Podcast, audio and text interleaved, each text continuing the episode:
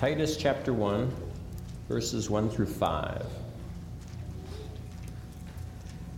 Paul, a bondservant of God and an apostle of Jesus Christ, according to the faith of God's elect and the acknowledgement of the truth which accords with godliness, in hope of eternal life, which God, who cannot lie, promised before time began, but has in due time manifested his word through preaching, which was committed to me according to the commandment of God our Savior to Titus, a true son in our common faith, grace, mercy, and peace from God the Father and the Lord Jesus Christ, our Savior. For this reason I left you in Crete, that you should set in order the things that are lacking and appoint elders in every city as I commanded you. Let's pray. Lord, we ask that you would open our ears to understand this word. We thank you that Titus and Paul lived it and that their example is written for our uh, betterment here this day, that we can continue to build churches uh, in this earth as you've designed. We give you thanks in Christ's name. Amen. I have a question to ask of the young people before I get started. And so let me be as kind of precise. I'm looking for someone under 10, still in the single digit ages that knows and has memorized the books of the New Testament? Anybody, anybody done that? That's willing to raise their hand before God and everybody in this room? No, no, no. We got one. There you go. Titus. Are you, are you willing to come up here? How appropriate that Titus is the one that raised his hand. Are you willing to come up here, Titus? Come here, buddy. Go ahead. go ahead and say them. I'll be praying for you while you're saying. Genesis, Exodus, Leviticus, Numbers, Deuteronomy, Joshua, Judges, Ruth, First Samuel, Second Samuel, First Kings, Second Kings, First Chronicles, Second Chronicles, Ezra, Nehemiah, Esther, Job, Psalms, Proverbs, Ecclesiastes, Songs of Songs, Isaiah, Jeremiah, Lamentations, Ezekiel, Daniel, Hosea, Joel, Amos, Obadiah, Jonah, Micah, Nahum, Habakkuk, Zephaniah, Zechariah, Nahum, Habakkuk, Zephaniah, Zechariah, Malachi, Matthew, Mark, Luke, John, Acts, Romans, 1 Corinthians, 2 Corinthians, Galatians, Ephesians, Philippians, Colossians, 1 Thessalonians, 2 Thessalonians, 1 Timothy, 2 Timothy, Titus, Philemon, Hebrews, James, 1 Peter, 2 Peter, 1 John, 2 John, 3 John, Jude, Revelation. Excellent.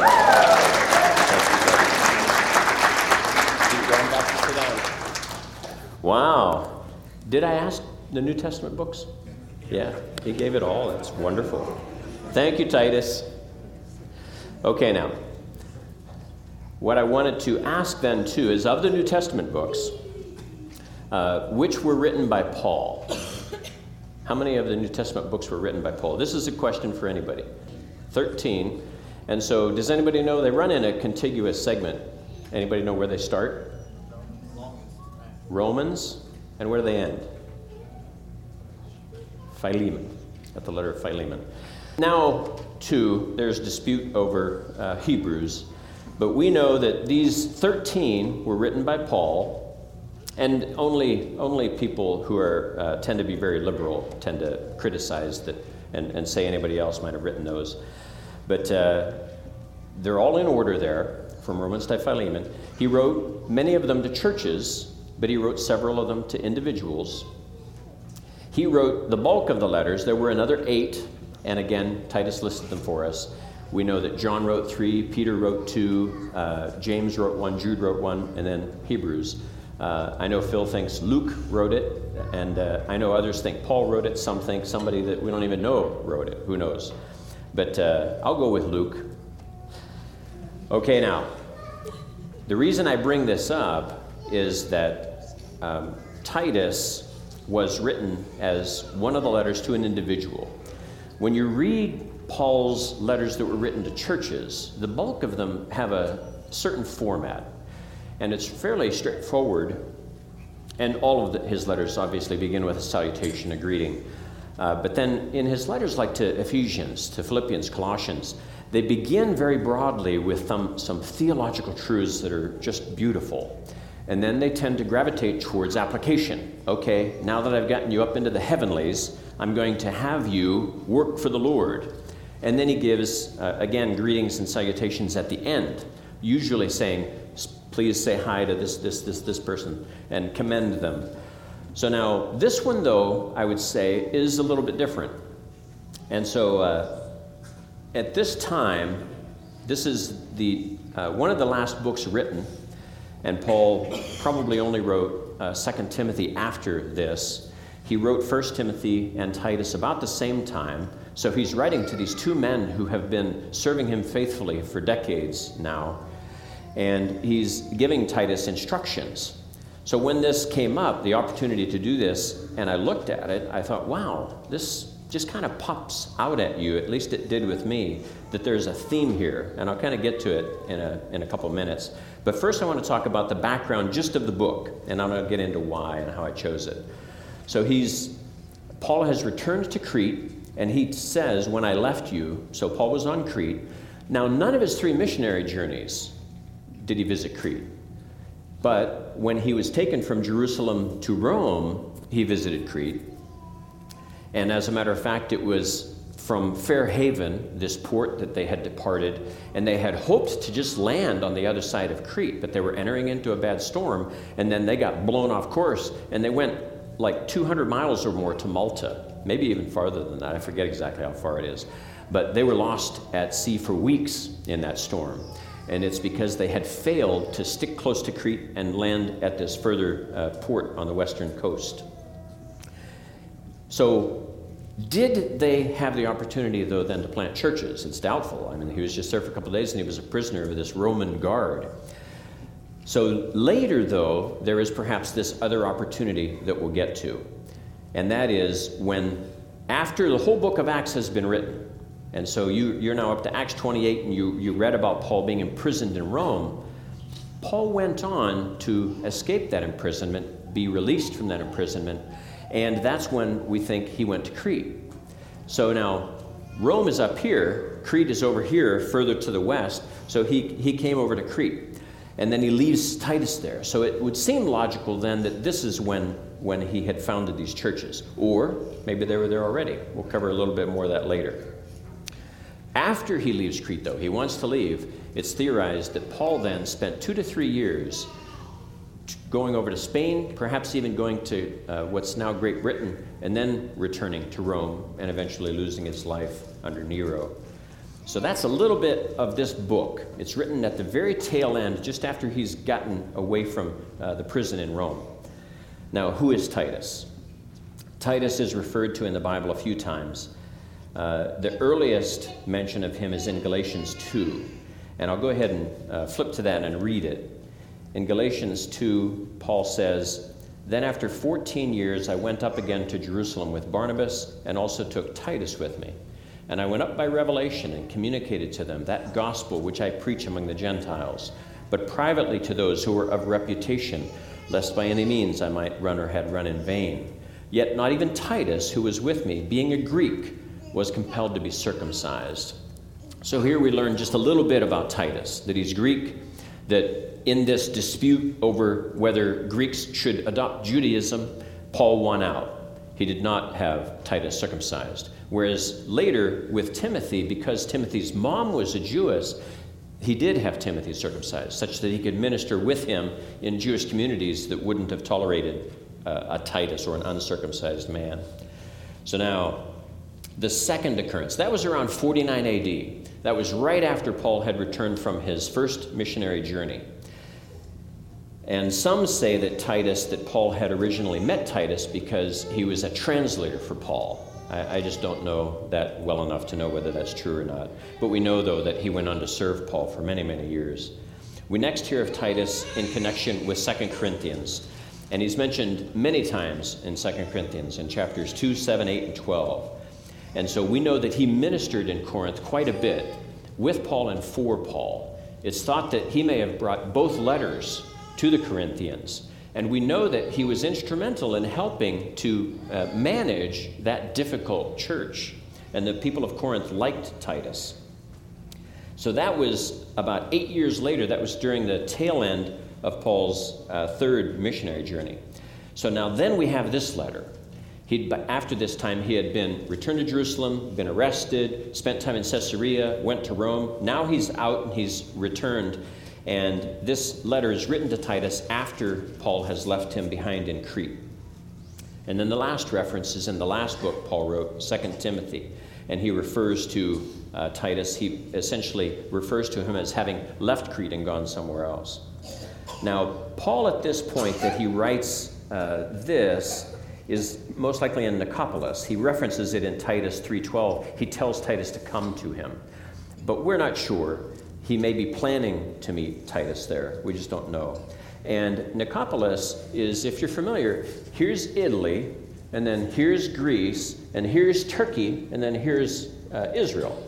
And so Nicopolis is over here along the coast, uh, up to the northwest of Greece, along what is today like Kosovo or Albania. It used to be Yugoslavia, and it kind of faces Italy.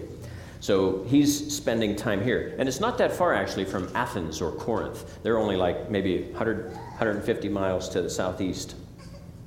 So now that's who Titus is. So we've talked about the book of Titus, who Titus is. I want to talk a little bit about this island of Crete.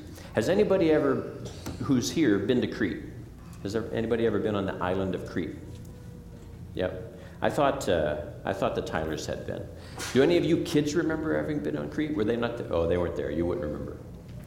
But your mom knows. And it's, uh, supposed to be a beautiful place, a beautiful place. Very mountainous. I mean, even though it's at sea level in the Mediterranean Sea, there are mountains 8,000 feet high on this island. It's about 150 miles long, and at its widest point, uh, north to south, it's about 37 miles. If you were to compare it to something in the United States, if you're familiar with the little states over in the Northeast, when you leave New York, you go into Connecticut. And I know Gary's been to Connecticut a few times now. When you go into Connecticut, Connecticut's kind of like a rectangle, and then you have a, another smaller rectangle next to it that's Rhode Island, and then you have chunks of Massachusetts that wrap around Rhode Island. If you were to take Connecticut, Rhode Island, and that part of Massachusetts and cut it in half, Take that lower half, that would be about the size and the square miles of this island of Crete in the middle of the Mediterranean. So if you're not familiar with the New England states, though, that doesn't help you a whole lot. But it's not that big. I'm just saying it's not that big. 150 miles. Like here, just to the other side of Des Moines, right? That's kind of the length of this island we're talking about. So, Crete was the site of a very famous civilization long, long prior to the time of Christ back from like 3 to 2000 BC. It was the Minoan civilization. And there are ruins on that island of that civilization, various palaces that had, had been built all over this island. But by the time Rome conquered it in 63 BC, it had fallen very far from that uh, past. So, for several hundred years, they were among the uh, most uh, intense bases for pirates throughout the Mediterranean. And it's part of the reason that Rome later conquered them, because Rome was attempting to pacify, make law where there was no law, and the pirates of Crete and other islands kind of had the run of the Mediterranean, so Rome conquered them. Now, the question is when did these churches get here? And there are really three uh, options, reasonable options. Uh, the first is that when all the people were gathered in Jerusalem at Pentecost, and all these people heard the gospel being spoken in their native tongue, uh, there were people there from Crete. So these people, if they came to faith at that point, they then returned to Crete. And they have now, in part, turned uh, Judaism upside down on that island because Christianity tends to do that with Judaism. That's why the Jew, Jewish leaders didn't like Christianity, because it turned their religion upside down. This, by this time, by the time Paul is leaving Titus there and going off, that's been 30 years now. So it's been a long time, but it's been long enough that if that is when the churches were founded, and if they didn't really have solid Bible teaching all this time, a lot of odd things could have developed in the churches there. So that's the first theory, and probably the strongest. The other is when he was under out to Rome. That seems very unrealistic because he was only there a few days while they were supplying the ship and stuff. Uh, and the other would be when he's on his way from Rome. In other words, after he's left Rome that first time as a prisoner, and now he's just established these churches. That's also a possibility. So these churches are brand new. He's just been evangelizing across the island, and now he's leaving Titus behind because he has other things to do. You know what they say places to go, people to see. So, Titus was instructed to do a couple of things, and one of them was to appoint elders in every city. So, Crete had many cities sprinkled throughout it. Even at this time, it most likely had up to 100 cities over this vast island. And chief cities were known as uh, Knossos, Cydonia, I'm probably really badly pronouncing these, Cydonia, Gortina, and Lytis or Lictus. And uh, Gortina alone was said to be over 200,000 people. So some of these cities were big. They were very populated uh, cities. So now, that's the book, and it's Titus and Crete. And now I want to talk a little bit about why I chose this, and there is a theme that I'm going to introduce. Um, a couple of weeks ago, I got an email, and I happened to be up in the middle of the night, and so I, got, I saw this email, and it was Phil, and his schedule in June and July is very, very crazy, kind of busy. And so uh, he said, I could use someone to fill in for me here and here. So I looked at it and I thought, well, it would be kind of nice if there was a series that could fit in this range. And then I ended up finding Titus, and it fit perfectly into this spot. And so now I know one of the weeks that Phil would appreciate that was this past week because he went off fishing with Gil and caught like a walleye that's, you know, uh, big as a door. And uh, then he has another fishing trip coming up in Minnesota at the end of June. And I'm beginning to suspect that the trip to California is really a cover for another fishing trip. Uh, ben just happens to be getting married, I think, out there at the same time. But so this worked out really well, though, and the book of Titus laid out perfectly for this. But as I was reading, I shot Gary a note and I said, What do we want to do? And then about an hour and a half later, I shot him another note. And I said, I, I propose we do this. Uh, so I felt that Titus was Paul as a general writing to like a colonel that he's left behind in order to accomplish this work that is very important. And it's on his heart. But when I read through that several times, it just has this constant theme. It reminded me of like a military conquest. And let me give you uh, some of the reasons for this. First, the first theme that you really see is that he's establishing communication, leadership, and discipline within this realm that he's assigned Titus responsibility for. That's typically what you do in a military uh, uh, encounter. You need to establish communication, you need to get the leadership in place, and you need to dis- have disciplined troops. Second is you need to then train and motivate the troops if they're not already trained and motivated. And I think that came next in chapter 2. And then in chapter 3, it's all about maintaining that discipline and then also maintaining that communication that you've established at the beginning. So to me, it just looked like a military uh, maneuver. When I broke it down further, I broke it down into these. And so today's message, you know, from the bulletin is following orders, and it's only the first five verses. But then next, is choosing lieutenants. Next is establishing discipline. Fourth is training the troops. Five is honoring heroes. And so we'll get into that when we talk about that in a few weeks. But uh, a military tends to educate its force on heroes. It's not that you want to worship them in the, in the uh, religious sense, but you certainly want to know about them such that you can live up to their example. And then sixth is maintaining morale, and seventh is communicating plans, continuing and, open, and opening those lines of communication. So those are the uh, seven-fold breakdown of the book and the series. So let's get into the text. We haven't even talked about what I'd read thus far. So Paul, a bondservant of God and an apostle of Jesus Christ. Uh, bondservant here is the word doulos. It's the Greek word for slave, and you really can't just read right past this, especially the apostles and especially Paul uh, did regard himself as a slave. There is a portion in Exodus that I'd like to read from Exodus 21. Now, these are the judgments which you shall set before them. If you buy a Hebrew servant, he shall serve six years, and in the seventh year he shall go out free and pay nothing. If he comes in by himself, he shall go out by himself. If he comes in married, then his wife shall go out with him. If his master has given him a wife, and she has borne him sons or daughters, the wife and her children shall be her master's, and he shall go out by himself. So this slave who had been given a wife has to leave her and his family behind. But if the servant plainly says, I love my master, my wife, and my children, I will not go out free, then his master shall bring him to the judges. He shall also bring him to the door or to the doorpost and his, shall, his master shall pierce his ear with an awl, and he shall serve him forever. So, this was something that a male slave would do if they did not want to leave that master. They could have many reasons. It could be that he has a wife and children, it could be just that he doesn't want to go out into the world to make it on his own. He wants to be this man and loyal to this man who he values, who this text says he loves. So, Paul is, in a very real sense, that type of servant to God. He's sold out to the Lord completely. We all speak of that, but until we've lived uh, Paul's life, I don't know that we can kind of say we earned the spurs of declaring ourselves sold out to God in that way. But Paul certainly had. In Acts and then in Corinthians, we see that he recites what he's been through.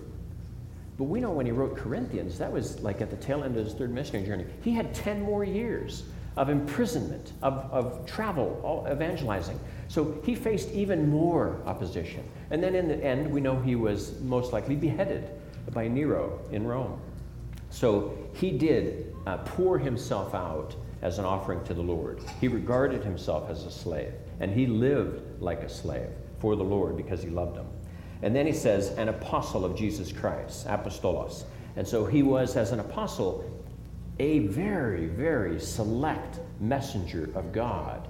The apostles were in this interim between the collapse of Judaism and the rise of Christianity. And they served this purpose of building that foundation upon that foundation which was Christ. And they he was the cornerstone and they laid the foundation. And then the church ever since then has been building on what the apostles did.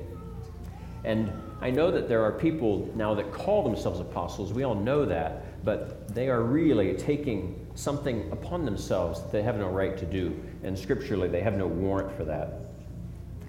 According to the faith of God's elect. That's the next phrase. Paul, a bondservant of God, an apostle of Jesus Christ, according to the faith of God's elect and the acknowledgement of the truth which accords with godliness. According to the faith of God's elect, as I read this, and that's in the New King James, and as I read this and I was trying to meditate on it, what does it mean? Um, one of the commentators said that this could be better. This could be, there could be a better translation of this. And so, what I found in the ESV, now this is in the New King James, according to the faith of God's elect. This is what it is in the ESV for the sake of the faith of God's elect. So you can see that there's this more active uh, goal in mind. The NIV, I think, says it really well to further the faith of God's elect. So Paul's role is to further the faith of God's elect. The message even has a very, very good. one. Now, see, when I when I quote the Bible, I have it in purple, and I don't have the message in purple. It's amplified. It's not really the Bible. It's kind of. It's you know, it's amplification. But it says this for promoting faith, for promoting faith among God's people. So again, this phrase, according to the faith of God's elect, is kind of a weak presentation of something that Paul is very actively pursuing. He is furthering the faith of God's elect by what he's doing. And then the last phrase, and the acknowledgement of the truth which accords with godliness. So he is addressing this right up front, right in his uh, uh, greeting, because that is what Titus is going to have to really work hard at on Crete. Uh, this statement emphasizes that this is the true gospel and that he wants Titus to bring the true gospel to these people of Crete. And he also emphasizes truth, the truth which accords with godliness. So, whatever he was having Titus fight, whatever uh, native uh, variation of Judaism or even Christianity was present on the island had to be corrected. There were errors in it that were very serious And he was instructing Titus right in the intro that this is where you're going. You have to hammer home the truth of God's gospel such that it leads to proper godliness, not a counterfeit of godliness. So now Paul links godliness also here with the hope of eternal life.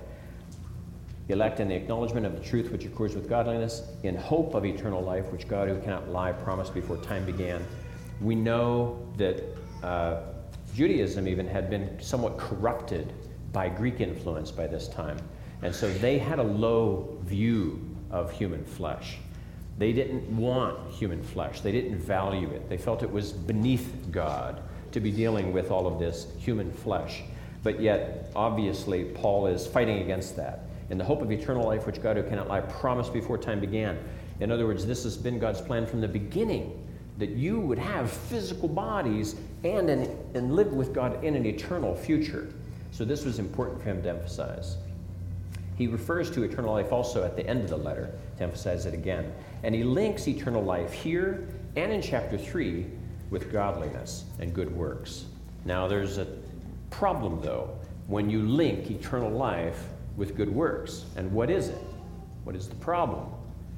We then think that that's how you get to enjoy eternal life by doing good works. And so you're tending to mix up the cause and the effect, which is kind of a common problem. So now the phrase good work in this letter appears six times Titus is not a big letter, it's a very, very short letter. It has three chapters, but each chapter is pretty short.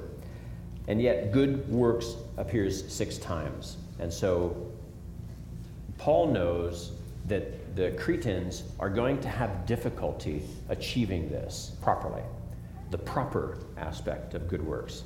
There's an improper aspect of good works where you're trying to earn salvation, but yet the proper one, you have to get it just right because he wants the people to recognize that salvation is from their sin, not that they can enjoy salvation with their sin or in addition to their sin. So he doesn't want them to be free from realizing that they must have good works, but the good works are an expected outcome of being saved, of knowing God, of pursuing righteousness and godliness. The, the good works don't earn you salvation, but they are a proper reflection if you are saved, you ought to have them. And if you don't have them, you ought to be asking yourself why they, you don't have them. So they're an indicator of salvation, not a prerequisite for it. So then we have promised before time began. Promised before time began, but has in due time manifested his word through preaching. So he's linking time here. He points at eternity past, before time began. God has this plan to draw good works out of all of his people He's got these people now that are building these churches in Crete, yet they're a little off. They need to have it corrected, but yet he wants to link them in time, but has in due time manifested his word through preaching. Now remember when Paul was being uh, brought before the crowd, and then he got the Pharisees and the Sadducees arguing with one another. What was it that he got them arguing about? It was about the hope of eternal life because the Sadducees denied a resurrection. They denied that there would be a future life. So now Paul knows that there is this future life and he's promised it and he wants to bring it in to the reality of this argument with Titus. So now Titus had already labored in Corinth quite a bit, so he's familiar with how the Corinthians viewed this, all of their things. And so in the letter uh, to Corinth, Paul had spoken of what? The foolishness of preaching. It's offensive to a preacher, perhaps, to speak of preaching as foolishness. But Paul calls it that. God calls it that. It is a means by which God has chosen to have His Spirit work through the people of this world. It's not through the words that are coming out, really. That's why we are so uh, prone to rely upon reason, because that's who we are, especially Presbyterians. We just want to rely upon reason. But when you're dealing with the ungodly, when you're dealing with those that are in opposition to the Lord, it's not reason that's going to win them over. We use reason, but it's God's Spirit that must work in their hearts in order to convict them of sin and draw them close to, salva- to be saved. So then, though, once someone is saved, then we do tend to rely upon reason again to say, this is what we ought to do. And again, Paul is great at reason. He could be a philosopher, he is a philosopher. And yet again, even in our growth as individuals, we must learn to rely upon the Lord. Because it isn't just reason. Reason can tell us right from wrong, yes. We can learn it from the Word. It still doesn't make us want to be doing what's right, though. That power comes from God. That hunger to satisfy the Lord doesn't come through just reason alone. We have to want it. It has to be a heart thing, a matter of the will. And so that's what he's encouraging him to do to draw out of these people in Crete. This will, this will be different for them. It's not what they're used to. You have to convince them that this is the right thing, and yet it has to be also a work of the Holy Spirit that's convicting them of sin. So then he goes on to say in verse 4 to Titus, a true son in our common faith. So he's known Titus for probably 20 years by now, if not more, and yet he regards him as a son in, in the faith. Now, you have Timothy and Titus who have very, very similar experiences with Paul. Uh, he trusts them in the same way to minister on his behalf in these churches. It would appear that Titus probably had more labors in Corinth. Maybe Timothy had more labors in Ephesus. Uh, it's, it's hard to figure it all out, but yet, based on what I've been reading, that uh, appears to be what happens. But now, Paul has been entrusted with proclaiming the gospel message, and he brings Titus into that responsibility. Uh, Paul was great at using people, not in a mean way or in a bad way, but in a very good way of, of motivating them to serve the Lord. Not just serve Him, but get their hearts directed towards the Lord. And he was a very demanding person. He required everything of you. He gave it all himself, he required it of you. And this is not something that we should think unusual. Christ himself said those very same things. So Paul was only being obedient to Christ in giving everything in the service to the faith. Now, it's possible, based on just the reading, some people theorize that Titus was perhaps a little older than Timothy. And so Timothy fit kind of more into the mold of potentially being of age to where he could have been uh, Paul's son. And maybe Titus was a little older. I don't know. But anyway, they are both tr- well treated by Paul and, and uh, valued uh, by Paul. So now the last uh, verse here, the one that we're going to talk more about. For this reason I left you in Crete, that you should set in order the things that are lacking and appoint elders in every city as I commanded you. Now he's already told Titus what he wanted. So why the need of the letter? I mean, he was just with Titus. Why does he need to clarify this? Um, personally, I have come to rely upon the written letter and direction a lot more than I had to before. Um, it's really easy for me nowadays to forget things or to misunderstand things, oversimplify things. And so it would seem that what Paul wants mainly is to make sure that Titus understands the scope of what it is that he's requiring of him. And time has passed, time will continue to pass. The possibility exists that Titus could not do it the way Paul would want it done. And Paul is giving him clear instruction how he wants it done. So let me see. Set in order the things that are lacking and appoint elders in every city. It sounds pretty straightforward. How could you forget that? But then, of course, he goes on to give great, a lot more detail in these. And now, appointing elders in each of the cities could be, in a sense, the first most important example of setting things in order that need to be set in order.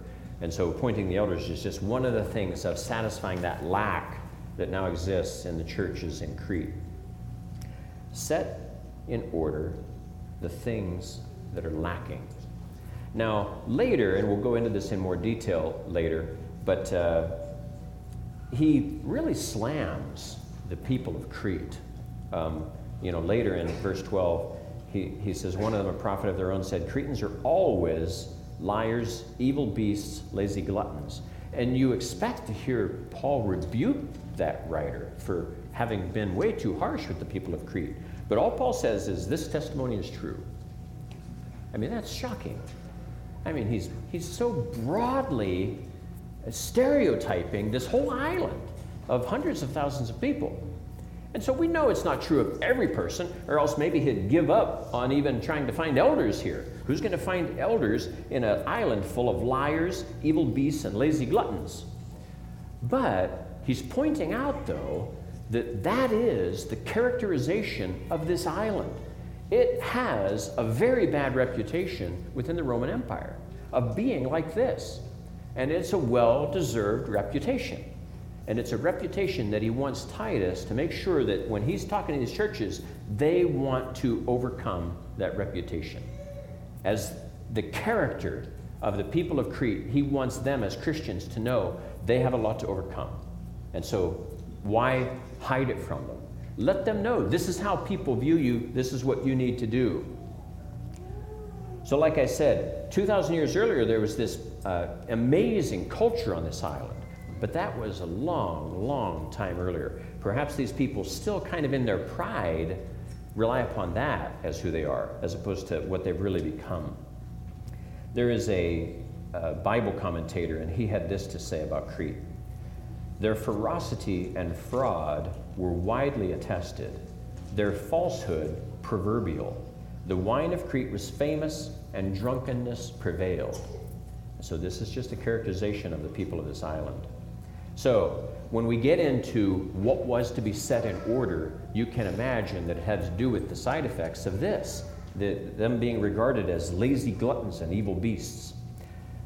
There are five things that, we, that I'll just give you a, a glimpse at now that are to be set in order. Uh, first, he mentions in chapter 1, verse 10, idle talkers and deceivers. This has to be rebuked. And so, what he encourages Titus to do and to look and train the elders to do is to rebuke idle talkers and deceivers. In chapter 2, verses 1 through 10, he speaks of teaching the older men, the older women, the younger men, and the bondservants. And then it goes into a lot of detail. I won't get, go into details now, but that's one of the things that needs to be set in order. The men need to understand their role. The women need to understand their role. The young men need to understand the role that they're moving into. And the uh, slaves or the bondservants, the workers, need to understand that they owe their employers, their masters, due diligence. They can't just continue to cheat and lie and steal and be a glutton like they had been. In chapter 3, verses 1 through 7, to teach them good character. And what I'll summarize it as they're to be in subjection, they're to obey, and they're to remain or be humble. The next verse, affirm good works, and then, like I said, he's mentioned it six times in this letter. Good works were a key for Paul, and even more so with these people of Crete. He wants them, it's like uh, when the thief is instructed to go steal no more, and as a matter of fact, what we want you doing is giving goods away. You have to learn to let go of your covetousness and your greed. So that's what he's having the people of Crete do. Focus on the good works this will humble you, it will make you more like your Father in heaven. And then the last one, the fifth one, is avoid unnecessary disputes and deal with the divisive people. Each of these we'll get into more detail when we cover them in the time ahead, but those I see as the five things of setting in order in addition to appointing the elders. So now, this last portion. For this reason I left you in Crete, that you should set in order the things that are lacking, and appoint elders in every city as I commanded you. Now, we are uh, presbyteros, you know, presbyter, that's the term, the Greek term for elder. We also know that there is the term for overseer or bishop, episkopos. So both of these are pretty much synonymous. They're just referring to different aspects. One refers to kind of the integrity of the job itself, and the other of the duties of the job. But what does it mean that Titus was to appoint elders? It sounds very dictatorial. It sounds very controlling. Like Titus would have the power to just go throughout the cities of Crete and, after a brief interview with these people of the church, say, okay, you're an elder, and you're an elder, and you're an elder. And then my job here is done. He goes on to the next city, the next church, and does the same thing. That's what it gives the appearance of. But appearances can be deceiving. Uh, Phil was talking to me just before the service when I commented what I'd be talking about And he uh, reminded me, and I know we'd gone through it back with elder training 10 years ago, that the classical Greek referred to appointing as a raising of the hands from amongst the men. So, in other words, it's an election. The, the elders that be, and just as we did in ours, the elders that be would tend to develop the vetting process, the nominating process, the means by which, the, the gauntlet which the prospective elder has to run in order to be, be, be even considered to being then elected by the congregation to become an elder. What Paul is giving a very, very short introduction to is a process. It's not that Titus or Paul or others would just go in and make this all happen. It's all about raising up leaders from within the church. And the whole letter is oriented that way. And so it would seem odd that the whole letter is oriented towards raising up leadership when, in effect, you're just going to step in there and control everything and move people around like uh, players on a checkerboard or something. So that's not it. The same term, though, a point, is also used in Acts 14 23. But another key verse related to this is just a couple pages back in 1 Timothy. And let me read at 1 Timothy uh, 3, verse 1. This is a faithful saying. If a man desires the position of a bishop, he desires a good work. And then uh, Paul again goes into with Timothy the, the uh, requirements that a man must have to be an elder. But here it emphasizes the man having a desire to be in that role. Now, again, though, you can see this as a negative thing. Well, of course he wants to. That's where all the power is. He just wants to go there so he can lord it over everybody else. And there is an aspect of desire there that's a very strong word. That person must want it. They want to be an elder.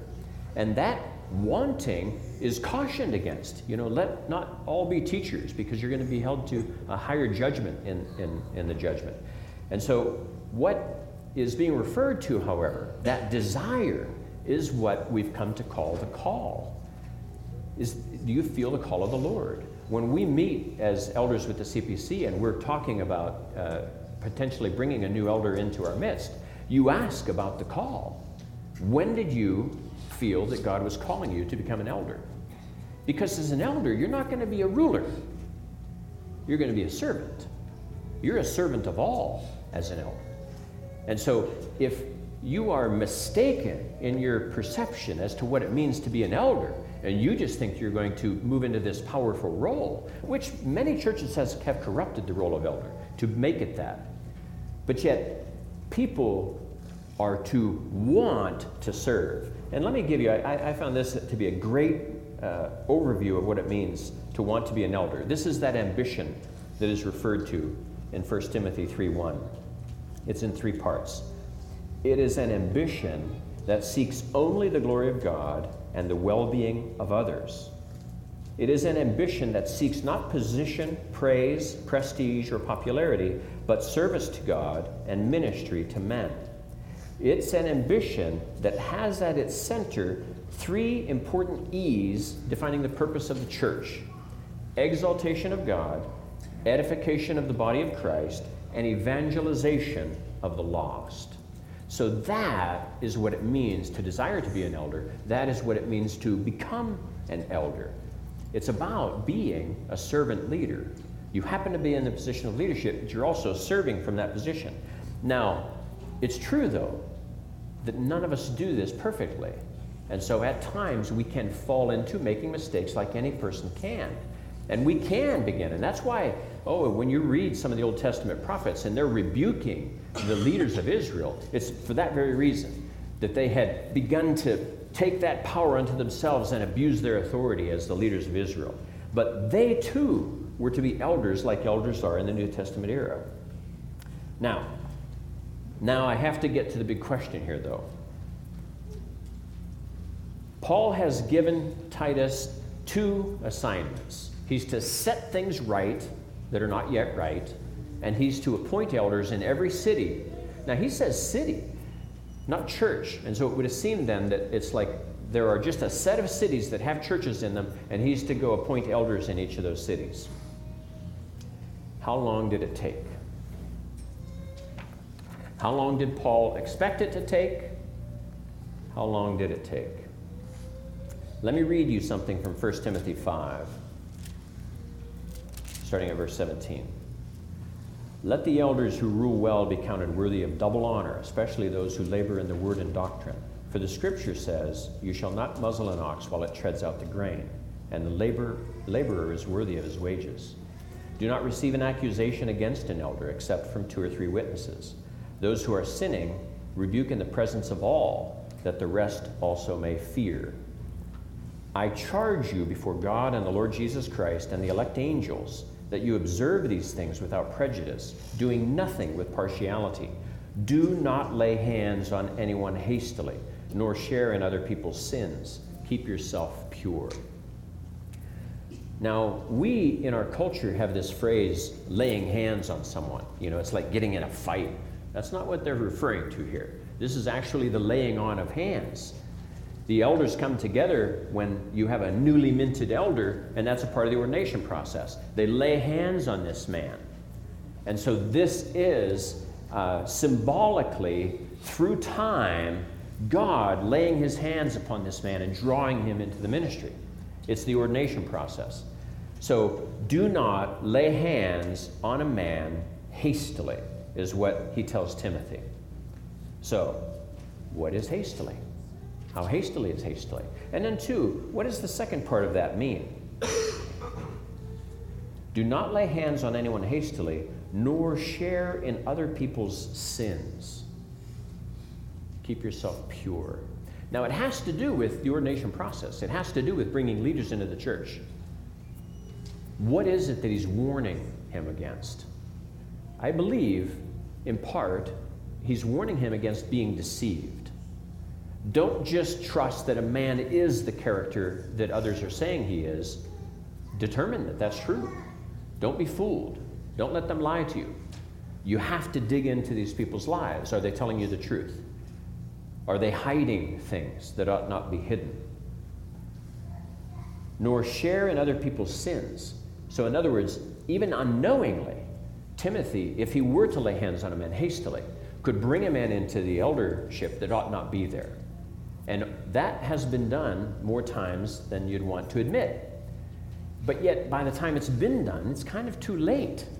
Now you've got a person's honor wrapped up in this, their, their reputation wrapped up in this. And if they ought not to have been an elder, it, there was some mistake in the process. There was some mistake. Now, it's true that perhaps their character has changed too. Maybe they were behaving well five, ten years ago when they became an elder, and now they've become abusive of the authority that they have. But like a Saul, you know, who was apparently at the start seemed to be a good king. Everybody thought so. God knew better. God knew the hard times were coming. So, how long, though, did Titus have to help in the process of getting elders built into all these churches in Crete? How soon is too soon? How long is too long? We in the presbytery just discussed this very briefly when we were down in Tennessee because we have one church in our denomination that has grown, still has a single elder though. And he admitted, yep, 10 years. Because we had a word in our wording called temporary, that we were to temporarily augment the sessions of single elder churches. And so one man said, Well, how temporary is temporary? 10 years seems like it's not temporary anymore. And so we struck the word temporary from our wording. We solved that problem. We all admitted that temporary was not temporary, and it was probably the wrong word to use. But the question I ask, though, is how short is too short? How long is too long? How do you determine the answer to these questions? Well, you have to let the Bible guide you here. Now, there are ways, let's get to the answer the Bible gives us, though, and then let's talk about whether that answer applies in our time. Now, how long did Titus take to perform what Paul commanded? I don't think we can be sure, but we can know something. When Paul wrote to Timothy, the letter of 2 Timothy, he was very lonely. And let me read to you why he was very lonely. In chapter 4, verses 9 through 12 Be diligent to come to me quickly, for Demas has forsaken me, having loved this present world and has departed for Thessalonica. Crescens for Galatia. Titus for Dalmatia. Only Luke is with me. Get Mark and bring him with you, for he is useful to me for ministry. So he is here, perhaps in Nicopolis, and he has only Luke, or I'm sorry, he's here in Rome as a prisoner. He had been in Nicopolis, but now he's been imprisoned again, but yet only Luke is with him. And he talks about people as having abandoned him throughout Asia because of this most recent arrest. But Titus is in Dalmatia. Now, Dalmatia, I don't think is where Dalmatian dogs come from. I could be wrong.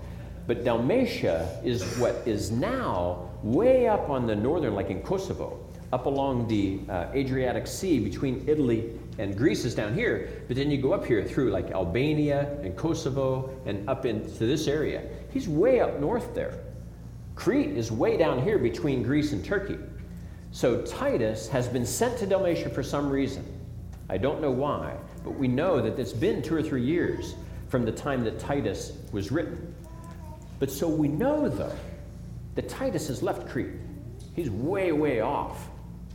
The question, though, is did he finish his work in Crete before he was sent away? Even in the letter of Titus, it says this at the tail end in verse 12 When I send Artemas to you or Tychicus, be diligent to come to me at Nicopolis, for I have decided to spend the winter there. Was Paul expecting Titus to be done by that time? To where when he went to visit him in Nicopolis a few months later, he was supposed to be done? I don't, I don't know. We don't know the answers to these questions. So we don't know exactly whether Titus completed his work. But it would appear that Paul expected him to complete his work because that was the twofold command. He was following orders set things straight, appoint elders in all the cities. So I would say that he went to Dalmatia, most likely under Paul's orders again later, sometime two to three years later, and he would have had to have been done on Crete with what his job was to do. I believe we have fallen into the trap nowadays of pursuing perhaps some perfectionism when it comes to selecting elders. Certainly, we don't want to make mistakes. We've seen mistakes. They, we don't like living with the mistakes that have been made. We don't want to make more. But we are not God. We can't be perfect. And so the longer we wait, it seems like the more we are wishing to be like God, such that we won't make this mistake. But are we then disobeying God's word? There are reasons, I think, that we could say, okay, well, this was a very unusual case. What Paul expected of Titus was reasonable, only given the conditions that he was facing. And I think that's reasonable to consider. But I still think that biblically, though, when you see an answer to something like this that you think is probably right, where he had two to three years to establish elders in all these churches, we ought to take it seriously. We ought not wink at it. We ought to say, okay, is this what God would have us to do in our time as well? Now, with that, I want to kind of summarize what we've covered and then introduce next week a little bit. So, first, it's my assumption that Titus did complete the work Paul had given him to do before he completed. I think his trip to Nicopolis was different. That was just a let's get together, take stock of everything, or have we dispatched the forces correctly, that type of thing. Maybe a change came about from that, but I doubt it. So he probably finished it within two to three years. So we've started our journey. We're looking at this book of Titus. We've talked about the orders that he has been given from Paul. We've witnessed him receiving these orders and begin to exercise them. He's setting things in order, appointing elders. And so next time, we go into that portion that describes the process of getting elders set up in these churches. Who are these men supposed to be? Let's pray. Father, we thank you for your word. And we ask you, Lord, to give us wisdom in understanding it and applying it to our situation. Uh, you gave us the Bible for that purpose. And so we pray for insight, for wisdom, for guidance. We pray, Lord, that your Holy Spirit would guide us in making wise uh, decisions.